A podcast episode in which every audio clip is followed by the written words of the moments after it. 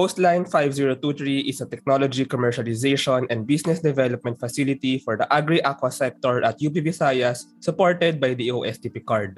This April 2022, Coastline 5023 conducted the Agri-Aqua Biz Bootcamp to help anyone become tech startup entrepreneurs. Mylene Legid is the incubation head at Coastline 5023. So hello Miss Mylene, I'm very happy to have you dito sa Startup Podcast and to know more ano ba ang ginagawa ng Coastline 5023 at UP Visayas. So hello. Hello, good afternoon, Johnny. Thank you very much for inviting us here in your startup podcast. You know, and uh, yeah. first of all, congratulations for this initiative and also promoting uh, startups. No, uh, hopefully uh, it's not just me, but uh, I can also uh, invite my startups here. Yes, of course, of course. Yes, we really want to to to know more about startups and even startup incubators all over the Philippines. So I'm very glad that we have um, someone from UP Visayas here. So let's start with the question. Ano nga ba ang Coastline 5023? Oo, ayun ano, uh, I think you have uh, introduced it already. Uh, what is uh, Coastline 5023? Uh, we are into agri-fishery, promoting uh, especially more on fishery uh, technologies, no? Uh, And uh, it was also mentioned that uh, we are assisted and funded by the USTP card uh, for agri-aqua sector. Uh, nandun yung F sa TBI, FTBI, because uh, they want to have a TBI na really engage into fisheries. So, although we are not limiting ourselves into to fisheries, so nandun na rin kami sa agri-aqua. So, it was uh, established in 2017. Hmm? And now, it has become a venue for dynamic interactions among the academe, industry, and the private sectors uh, uh, in promoting the creation of technology-based enterprises or businesses, no? especially startups, no? serving as a, it has uh, served as uh, one of the catalytic drivers uh, in spurring knowledge-based economic development and growth in the country. So parang TBI is uh, designed for that. Yeah, and and it, and it's really interesting na may F may FTBI. So it's like a TBI, it develops startups but hmm. also parang focus din on the fisheries um sector. So I, I'm kind of curious about fisheries startups. So and then you you had this Agri Aqua Biz Bootcamp just last week. So can you just yes. know so kamusta po ba itong Agri Aqua Biz Bootcamp?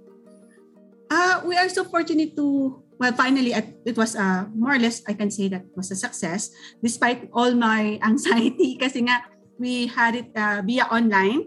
We didn't have a face-to-face. We thought of having it a hybrid, pero parang uh, for ano for ease of uh, management, no, event management, we decided to do it uh, online. So it's our first time to conduct uh, online. And uh, parang on the workshop, how should we do how should we do it, no? Like for instance, in the case of uh, some uh, bootcamp, na meron pa silang mga ginagamit na mga apps. But anyway, for us naman, uh, good thing no there are only 20 of, of them no and uh, uh, our perspective mga around ano lang din uh, incubator startups mga around uh, 6 to 10 no and yun na nga as I mentioned uh, they came from uh, various uh, places no I think because of the pandemic we were able to fan out no nationwide and not just nationwide uh, we have one actually from Australia but uh, this guy naman uh, practically came from uh, from Panay naman, uh, from Panay man. Oo. So we have from Zamboanga Peninsula, from Sok Sargent, no? And even from my town town place, no? Uh, in Pulomolok, may meron kami isa. Uh, parang na-amaze nga ako sa kanya, oh, how did you ano find out uh, uh, Coastline 5023? And then he said, ma'am, nakita ko lang sa Facebook, parang yung sponsored. So meaning, yung Coastline 5023, lumalabas na siya. So, yun. And, uh, and uh, kaya na nga sinabi ko Agri-Aqua no, Innovation Bootcamp or Biz Bootcamp, uh, we are, and then we cited also their different uh, special uh, fields no, of expertise, like for instance, uh, food, tourism, agritourism, smart farming. So sila naman, they came also, they are also engaged in that uh, particular field. So hopefully, parang paano pa lang kami actually, umpisa pa lang and then ang next namin na activity for them, we can have a one-on-one uh, business model canvas uh, ride shop. Mm, yeah. yeah, it's really it's really interesting and you also mentioned smart farming baka meron din smart fisheries parang nag, na, na, talaga na integrate ang technology into to agriculture and uh, aqua the the aqua industry. And I think um maybe um from the bootcamp doon din nang gagaling yung sasali as incubators sa sa Coastline 5023. But before we go into that, um, I want to ask about the mandates of Coastline 5023 as a TBI. So I think one of it is tech transfer and technology commercialization. So ano po ba ang ibig sabihin hmm. ng tech transfer? I, I think also related ito dahil um, part ang Coastline 5023 ng UP Visayas. So can we know more about yes. this? Actually, uh, yung Coastline 5023 is a support facility for uh, one of the offices here. So that is uh, the name is uh, Technology Transfer and uh, Business Development Office. So I used to I used to join that. I used to be in that group because uh, that uh, that office, particular office, um, is also uh, evolved from from our office. No, I used to uh, I used to be the ITSO manager. I don't know if you are familiar with ITSO of IPOFIL. So with that, uh, more or less, it was the parang fruit na ng nung pagka-itso namin no so with that uh, the mandate is tech transfer so how how should we say uh, tech transfer or technology commercial commercialization so when we say technology commercial commercialization uh, is to advance no R&D outputs in the marketplace so how do you advance that one first is to translate no the the R&D outputs into technology product or services. So that's one. So what are there are so many ways actually to to do that, no? So it depends, no? One can have it as a an outright sale of that technology. And then second, uh, by technology licensing to the interested party, no? whether uh, private individuals, a company, or some industry player.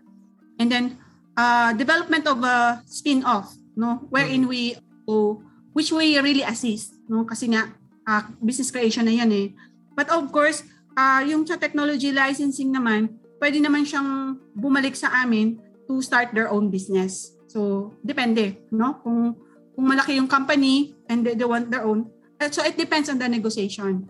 And then apat naman is through extension. I still uh, call it a part of the technology commercialization because in a way uh, the the very definition that I have given to you is advancing no the R&D outputs into the marketplace no?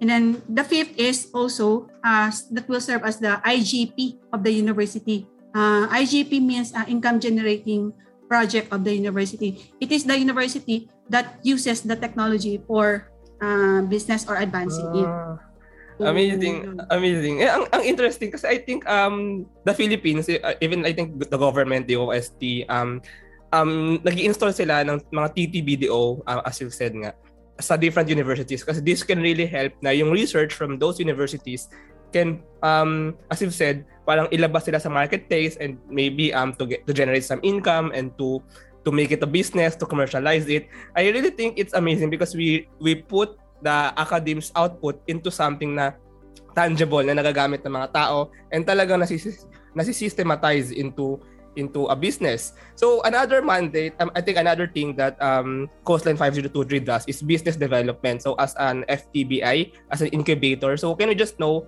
ano po ba yung mga ibang services or like ano yung benefits na nakukuha ng incubatees when they join Coastline 5023?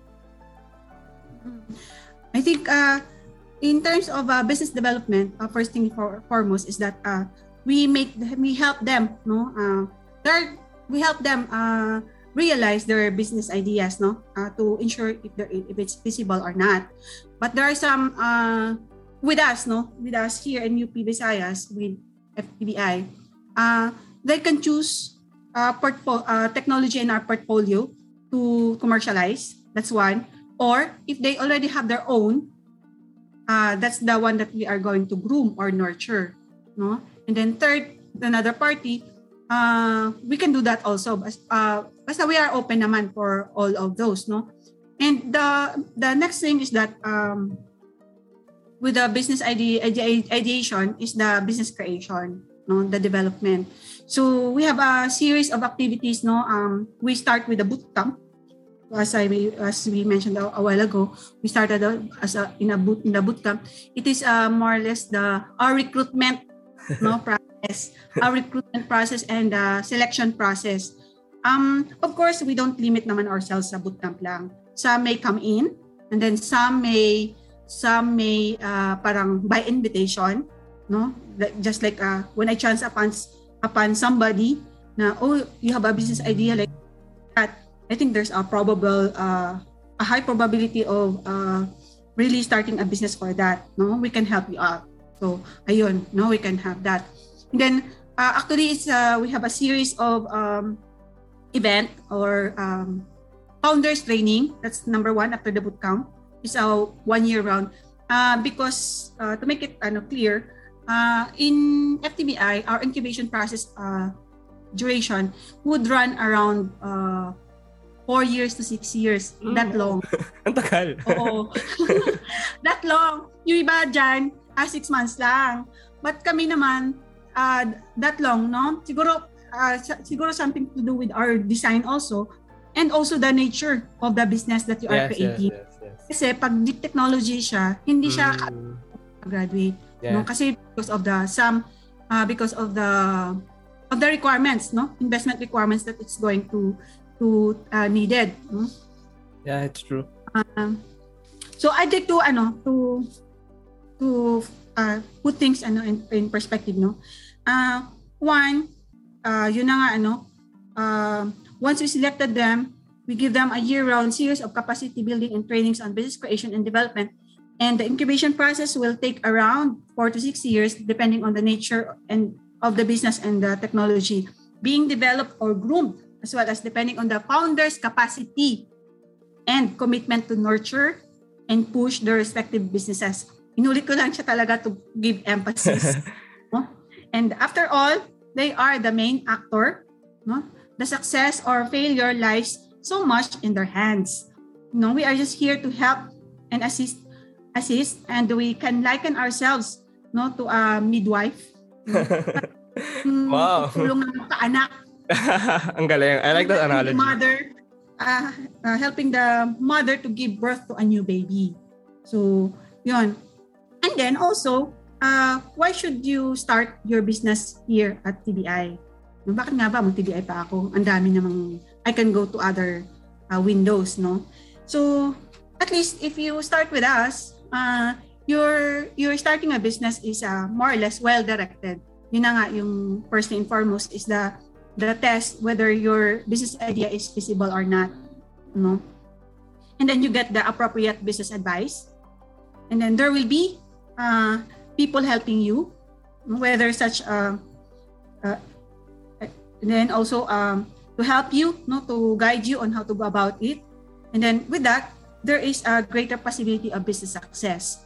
And then another thing, no, with us, no, with that through TBI, uh, you are starting at a low investment. Mm. That, therefore, um, low investment, therefore low business risk of failure mm. and high chance of success. Mm? But only it needs uh, time, effort, and minimal exposure of financial resources. And then, of course, with that, with FTBI also, or to any TBI, uh, you can leverage on the network and linkages. No? And then to the academe, to the government and industry, no? Or uh, because we also conduct uh, with a you know, series of bootcamp and ano, one-on-one mentoring and uh, uh, huddle events, no, in innovation events, no. We also have investment ma- matching and pa- fund sourcing events, like for instance, pitching, mga ganun. And then, no, uh, for their seed or take off and uh, acceleration funds. So, and then with that also, uh, we don't just end there. We always, uh, we also monitor them. Uh, we really make sure that they are are ano they are successful in successful, a way. Yeah. Meron lang talagang ano din mabilis ang in growth nila and meron ding ano uh, slow. So it really depends on the on the startup uh, themselves. And hopefully uh, para naman kami on our part to to really have a success story na talagang nagpag-graduate. May graduate na kami talaga actually for the first two years, for the last two years. Uh, only that we elevated them to an advanced stage. So parang meron kaming inulit na, na time mm. So, yun. Uh, siguro baka by ano, parang grade by ranking. So, level-level sila. So, graduate sila ng startup stage, tapos sa uh, establishment establishment stage saka acceleration stage. Parang ganun siya. Yeah, ang, ang ang galing ng analogy about the TBI being a midwife. Para talagang tinutulungan yung parent or yung founder na ilabas yung yung idea going business. And I think like the the 4 to 6 uh, 4 years um, support. I think it's like a lifetime support din eh. Like supporting talaga na hindi titigil ang TBI until maging successful yung business ng founder. Kumbaga talagang ma-turn yeah. into a commercialized business yung research idea or yung idea. So so sino po mm-hmm. ba ang pwedeng makapasok o makasali sa Coastline 5023? Meron bang criteria to join? Uh, yeah, meron. Uh, first and foremost, um, una namin na client talaga na target client are from the university. Clients from the university ng UPD, especially the faculty, researchers, and uh, students also. But uh, if uh, at this moment, no, um, nasa ano kasi siya eh, parang appreciating the business uh, ecosystem, the entrepreneurial ecosystem. So parang hindi madali mag-set up ng business, no, especially among them because uh, there's a lot of uh, obligation, no, in setting up a business. Uh, I saw that during the pandemic, no, how resi- resilient your business is, no? Kung hanggang ngayon ay buhay ka pa, di ba?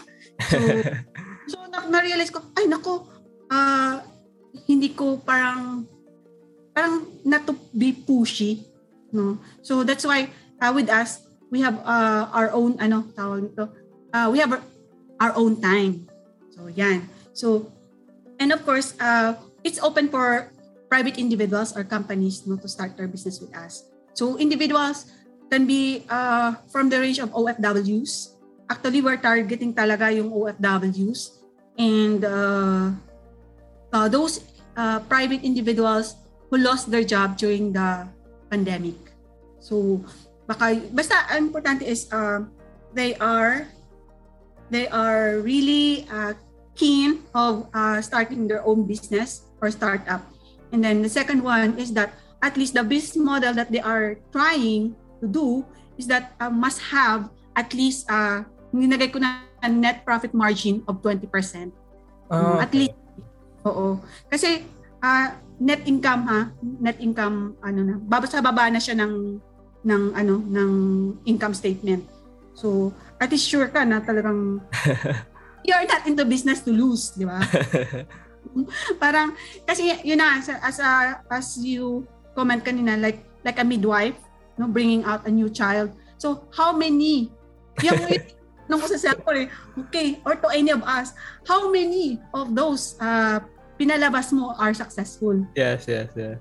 It's really a challenge that are, that are successful winnable uh, worth replicating no? And worth uh, that has uh, success stories also and then repeating no? And not just just not just repeating but also expanding. Hmm. so mga ganun lang. Medyo medyo high lang sa the, ang thinking pero it has to be like that no? I mean so what? Minsan kasi na dapat sagutin mo yung so what. Yeah and, and speaking of the success stories yung mga mga successful na ipanganak. So can we just know some maybe exciting success stories ng mga startups or businesses na incubated by Coastline 5023 and really got out there, parang naging successful, nag nagkaroon ng impact. Yeah, so can we just know some some some examples?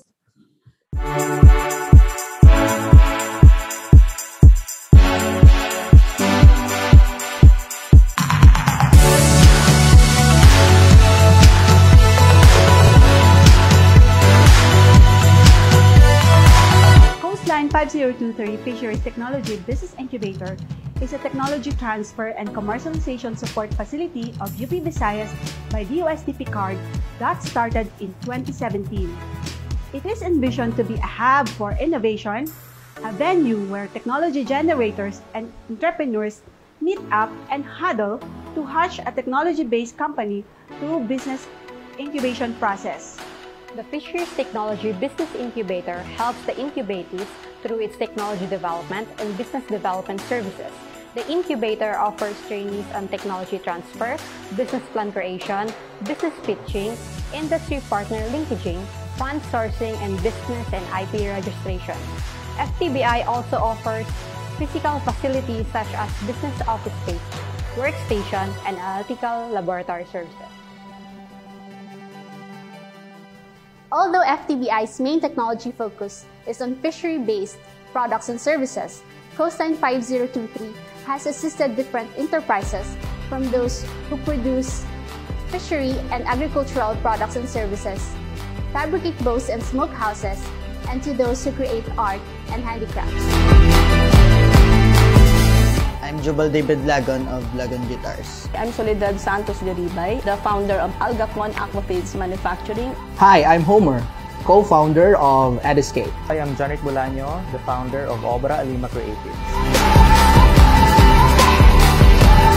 Ang Coastline 5023 po ay sandigan po talaga ng aming business. Helping to improve labeling and packaging. FTBI has encouraged us to continue with our advocacy to help the current struggle of our Kasimanwas.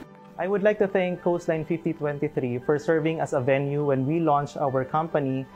For capacity building as well as helping us link with potential buyers and investors. Scale up businesses and with them, we have a journey to our growth.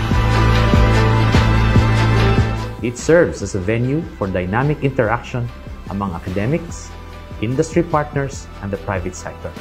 The task is to promote the creation of technology-based enterprises with a view towards inclusive economic growth. Our number one policy, we want you to succeed with us.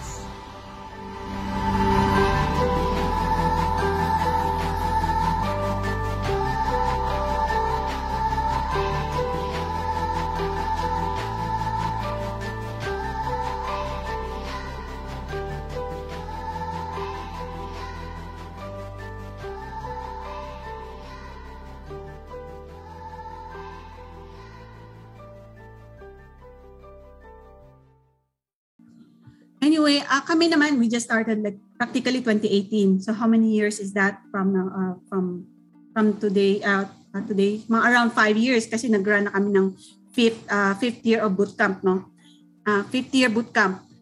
Uh, so far, for the first four bootcamps that we have, uh, yung pinakauna namin na bootcamp ay we were able to develop uh, AAM, Alga Corn Aqua Feeds Manufacturing.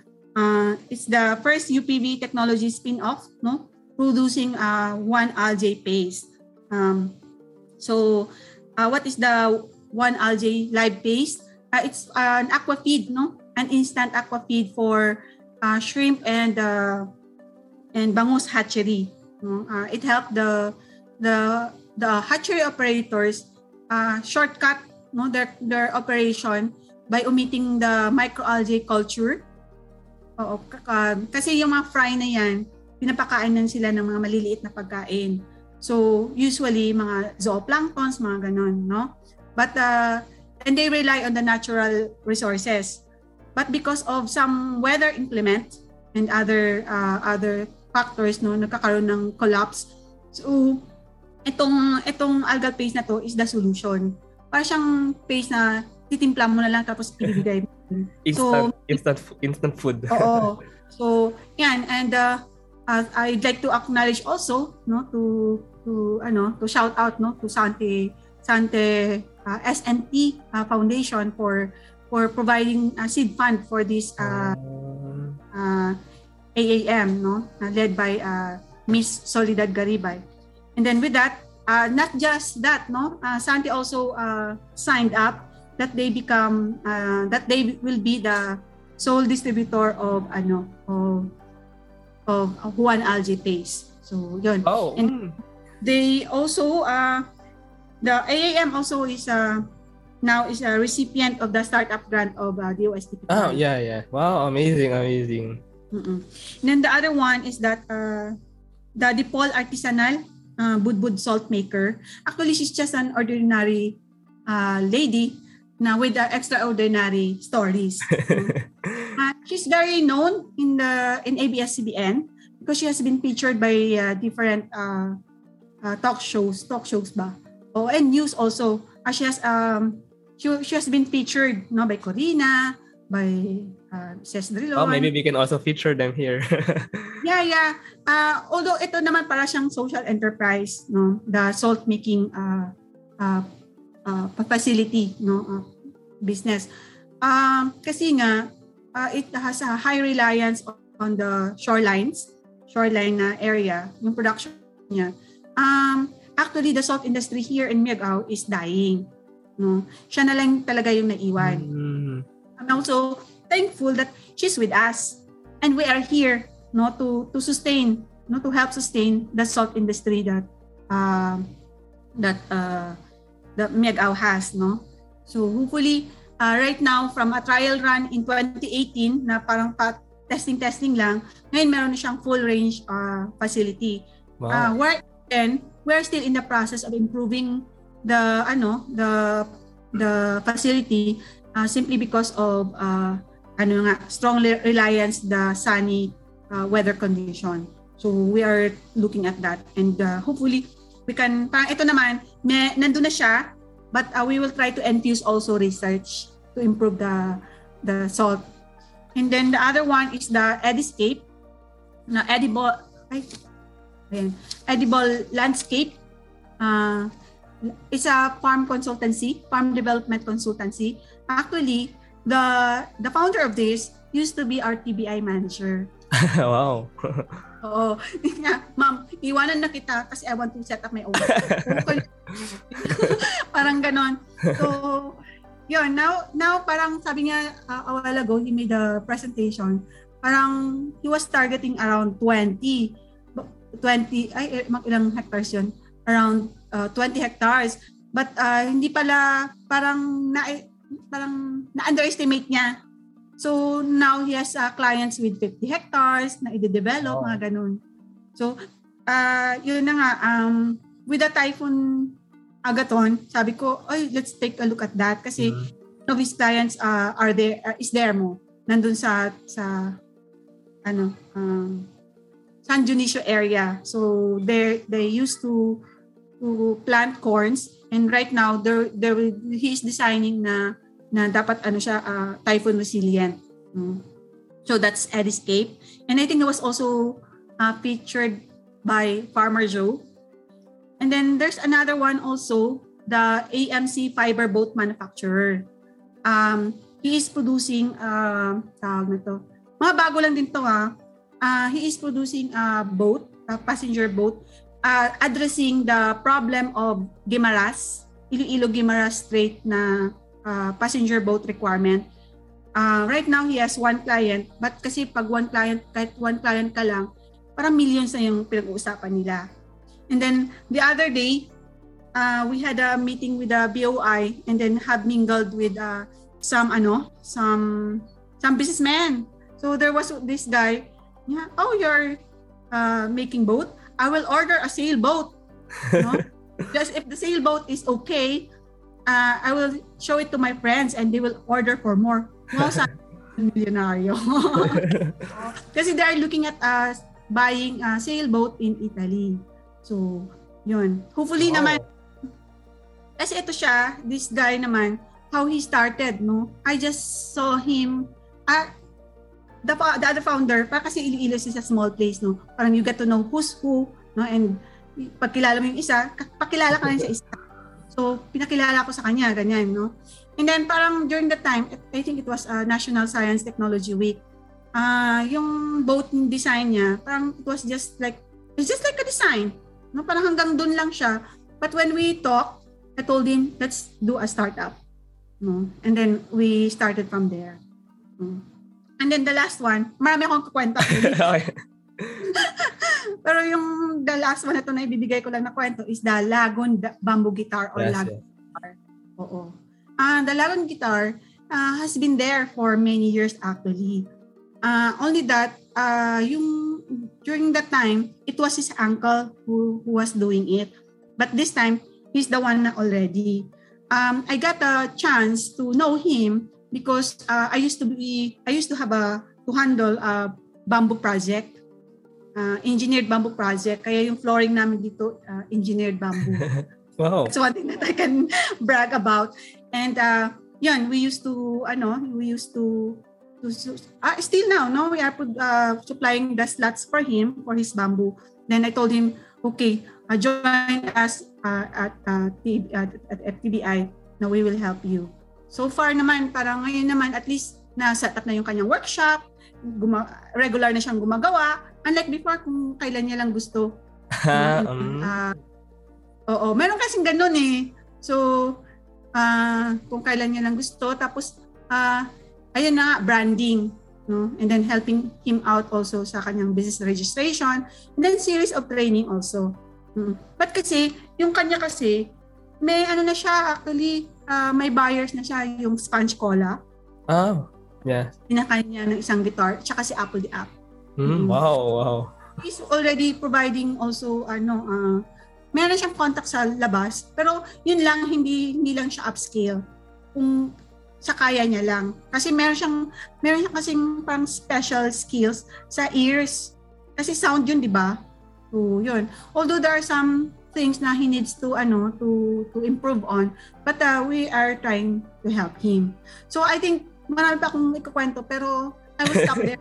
yeah, yeah. yeah it's really interesting. I really love listening to those stories kung paano, kumbaga, really naging successful yung business nila. And I really think what's amazing here is that, kumbaga, there's the talents, eh. there's the talents uh, and resources uh, and people, this these talented people in in Visayas, in UP Visayas, in Iloilo. And then, um, Coastline 5023, the FTBI, really helps them to to to put out these talents out there. Kumbaga to operationalize the production and then really to to make an impact and really to to to do to do this product na magkakaroon talaga ng ng use um, out there. So can we ask naman a little bit of the origins ni Coastline 5023 um so why did uh, I mean I, I just want to ask like how really did did the, did the FTBI start and like why the OSTP card maybe start this initiative? So can you just know some background stories? Actually, uh, yung TBI concept na yan has been there for uh, in, since 1950s yata. And then in fact, uh, I had a chance also to go uh, outside. And then uh, actually nag-complain, nag-complain na kami doon that time na, oh, how come, uh, kasi nga parang ang kwento doon sa labas, uh, is they, um, not, not much success And we told them, oh, how come you are replicating it in, uh, uh, in the Philippines and, and like that, no?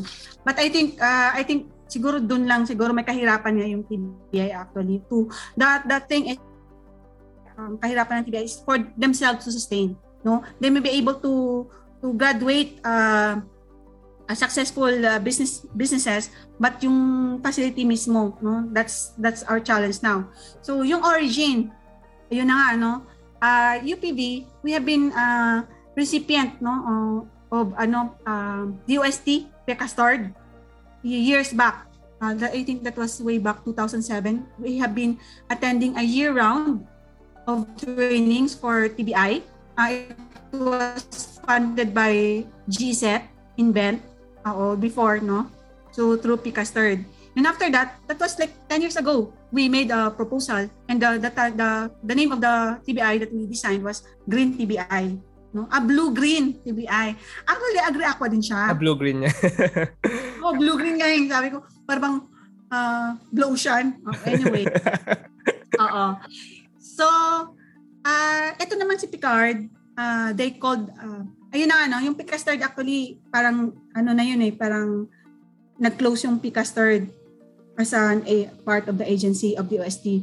Uh, it was split into, hindi ko lang sigurado. Basta, nagkaroon ng Picard, tapos nagkaroon ng Shared. So, Picard uh, made a call in 2017 for TBI. So, we, I, uh, somebody invited me from here in UPB na saying that, oh, di ba, you went out? Oh, yes, sir. Sige, ikaw din padala ko doon. So, ay, ayon, pumunta kami dun sa Picard to answer that call for proposal. And then uh, we were able to make a draft and then more or less na ano naman nila na appreciate naman nila yung proposal. And then sa kalaunan is ang ang, ang saya-saya nga eh, kasi nga parang every time na mag, magtatawag kami ng tatawag sila ng kasi na, series of review yan eh. Tapos opo na ako doon. Uh, umakyat yung pondo ko. Perfect. No? I'm so I'm so grateful with Picard, no? Um, kasi parang sabi niya sa in, sa inyo sa UPV special kasi nga kayo lang ang may pangalang fisheries Uh, TBI. Mm-mm. yeah, and, and, and speaking of that, I want to ask, um, wh- why is UP Visayas in this agri-agua sector? Or why is UP Visayas, why does UP Visayas have this FTBI? Bakit fisheries? Kasi nga uh, uh, UP Visayas is ano uh, mandated uh, to to push no to promote the the anong term yan the academe no the the knowledge on uh, fisheries in ocean kaya yung pinaka mandated namin na ano na na na banner is the College of Fisheries and Ocean Sciences Mm. and during the time and since it's Picard so definitely they are uh, handling the portfolio of uh, the technology technology portfolio of UP Visayas. So they know already that we have some matured uh, technologies. So that's why they're really eyeing na merong uh, fisheries TBI. And if you gonna ask why coastline 5023, di ba kanina sabi ko blue and green, no? blue green, no? Why coastline 5023? Hmm, ah, bakit nga ba? We're just lucky, no? Fortunate that uh, this area that I am here, where I am now, no, uh, we are located along the coastline. Actually, Oh. coastline. So, 5023 is the zip code of Miagao. Hmm. We are making a landmark here in Miagao. So, Hmm. that's line 5023. So, ayan, sa baba, makikita mo, uh, we have a founders at the coast. Oh, di ba? wow. yeah. Sabi I really, naman, yeah. I really want to go there. Sa, sa, sa- um, hopefully, um, in the future, makabisita ako dyan sa UP Visayas and mapuntahan mismo ang Coastline 523. Kasi I've heard and I've seen na ang inyong office ay napakaganda at really fishery, really uh, really uh, coastline office. Oo. Kasi pumili ka lang dito kung saan tubig ka ano, tumampisaw. Dagat. Wow, sa wow. is the uh, ponds. And then dito sa left ko naman is the wastewater pond. Pero malinis na wastewater yon. Tapos doon naman sa likodan naman sa may dulo, may mga tanks din naman doon. So, we are really in the ano, Yeah, it's, it's really it's, uh, uh, I'm I'm kind of curious if nakakatulong ito sa like sa creativity ng mga ng mga founders diyan sa Coastline Fishery 23. I mean if they if they they work and then they can relax in the water. I mean and and uh, and I want to ask so yeah, so now that we've talked about your office, so can we just note some of the future plans and activities of Coastline Fishery 23 kasi I've seen na parang one of the things really that you're doing now is to really build and to improve yung inyong office, yung inyong place. So, can you know, Miss Mylene, ano pa ba ang mga future um future naming aabangan sa Coastline 5023? Ah, yun na nga. Um, one is, papatuloy namin yung aming event, yung mga activities namin. And then second one, kung babalik na ang ating face-to-face, uh, we hope to launch our co-working space. Yes. No? In naka outdoor. And then third, uh, yung maker space namin, kitchen maker space, no, wherein they can use our ano kitchen for their business ideas in, Ah, wow. in, in the food ano uh, area, no. So, yun lang naman. Uh, hopefully, tsaka at the same time, I'm I'm really looking at uh, forming a group of uh, student entrepreneurs. So, hopefully, i- maybe not this year, but next year. So, basta magkaka, mag, ano na, magbalik yung ating ano, face-to-face. So, Yeah. yun- siguro ano lang, basta ano lang kami din, uh, fluid lang din naman kami sa aming activities. Pero meron talagang kaming program na yung monthly na meron kaming tech speak, no, wherein we invite uh, uh, businessmen, no, na na they can talk about their business and uh, that will serve as a business model. Then we also have uh, one bottomless cup. yung one bottomless cup, it's either coffee, tea, or Ah. well, beer. so we're in. We can like uh, we can meet and talk and talk. Ah, Kasi from there, when you talk, you you can generate many ideas. And then pag nandun na, magkakayayaan na yan sila. Sige, can we do this? Can we do that? Can we do Yeah. that? Ganyan. can we form a group? No? Yun ang in-envision ko na na mangyayari in the future. Tapos meron pa kaming ano, industry meetup. So hopefully, uh, parang itong pinaforesee ko tong area na to, uh, this will be used by many students and private individuals, lalo na kung mag face-to-face. So yun lang, parang gusto kong i-write off yung two years Yeah, and and buti sa ating video, naka, naka, meron tayong glimpse ng office ninyo kasi I really I really think I've seen sa pictures eh na para siyang para siyang rest, ay para siyang hotel, para siyang so it's like a hotel version ng isang co-working space. So I'm really excited to have to to to see that. Oo. Yung parang ano nito, Santorini. Ah, yeah, yeah. Blue and white. Yeah. So parang ganun ang labas niya. And then, yun na nga, niloloko nga namin eh, na pag walang tao eh, gawin na lang natin hotel, de, resort. Yeah. yeah. And and before we end, Miss Maylin, so I just want to know, are you happy bilang incubation head ng Coston 5023? So uh, maybe we can have that question as our last question. Is it fun Uh, to be an incubation head? Nako, hindi ko alam. Siguro, the, um, well, well, I'm sanguine, no? Ah, uh, work for me is uh, should be a leisure. should be fun and, and uh, you know, the rest. Uh, actually, mahirap siya. Uh, mahirap siya. Lalo na like, kasi nga, you are dealing a person and business is not a joke no to to deal with to start with no you may have uh, ideas but once that you uh, set up them up no like a like for instance naging legit na siya uh, there's a lot na na obligations carrying it no? Especially uh, when you deal with the uh, Philippine standard laws investment no? And other things no? Uh, so far when I was started uh, saying uh, or complaining somebody answered me mom aren't you happy to see us? Are helping us? And then I would step back oh, so true no? That the but then don't tell that it's me. It's UPB no UP Visayas no? Through me or through us no? No if not with the team and also uh, those persons that uh, we we we hold uh, have us uh, hired as a consultant and to help us no? Uh, these things is not uh, will not be possible no? So more or less um, we are happy here yeah, yeah. So, so th- um, thank you so much, Miss Mylene. Um, I really love this conversation. Ang dami ko rin natutunan and maybe na, somehow na-inspire ako to to be uh, I mean to to know more about this what what these incubators do for for our startups. I mean kasi I mean somehow I also want to help these startups. But yeah, learning from from Coastal 5023, knowing from what you do, I really think it's amazing what you do and now I know that it's it's really worth it to be an incubation head. So um, if listeners want to know more about Coastline 5023, so how can they get more information? Maybe you can share the website or Facebook.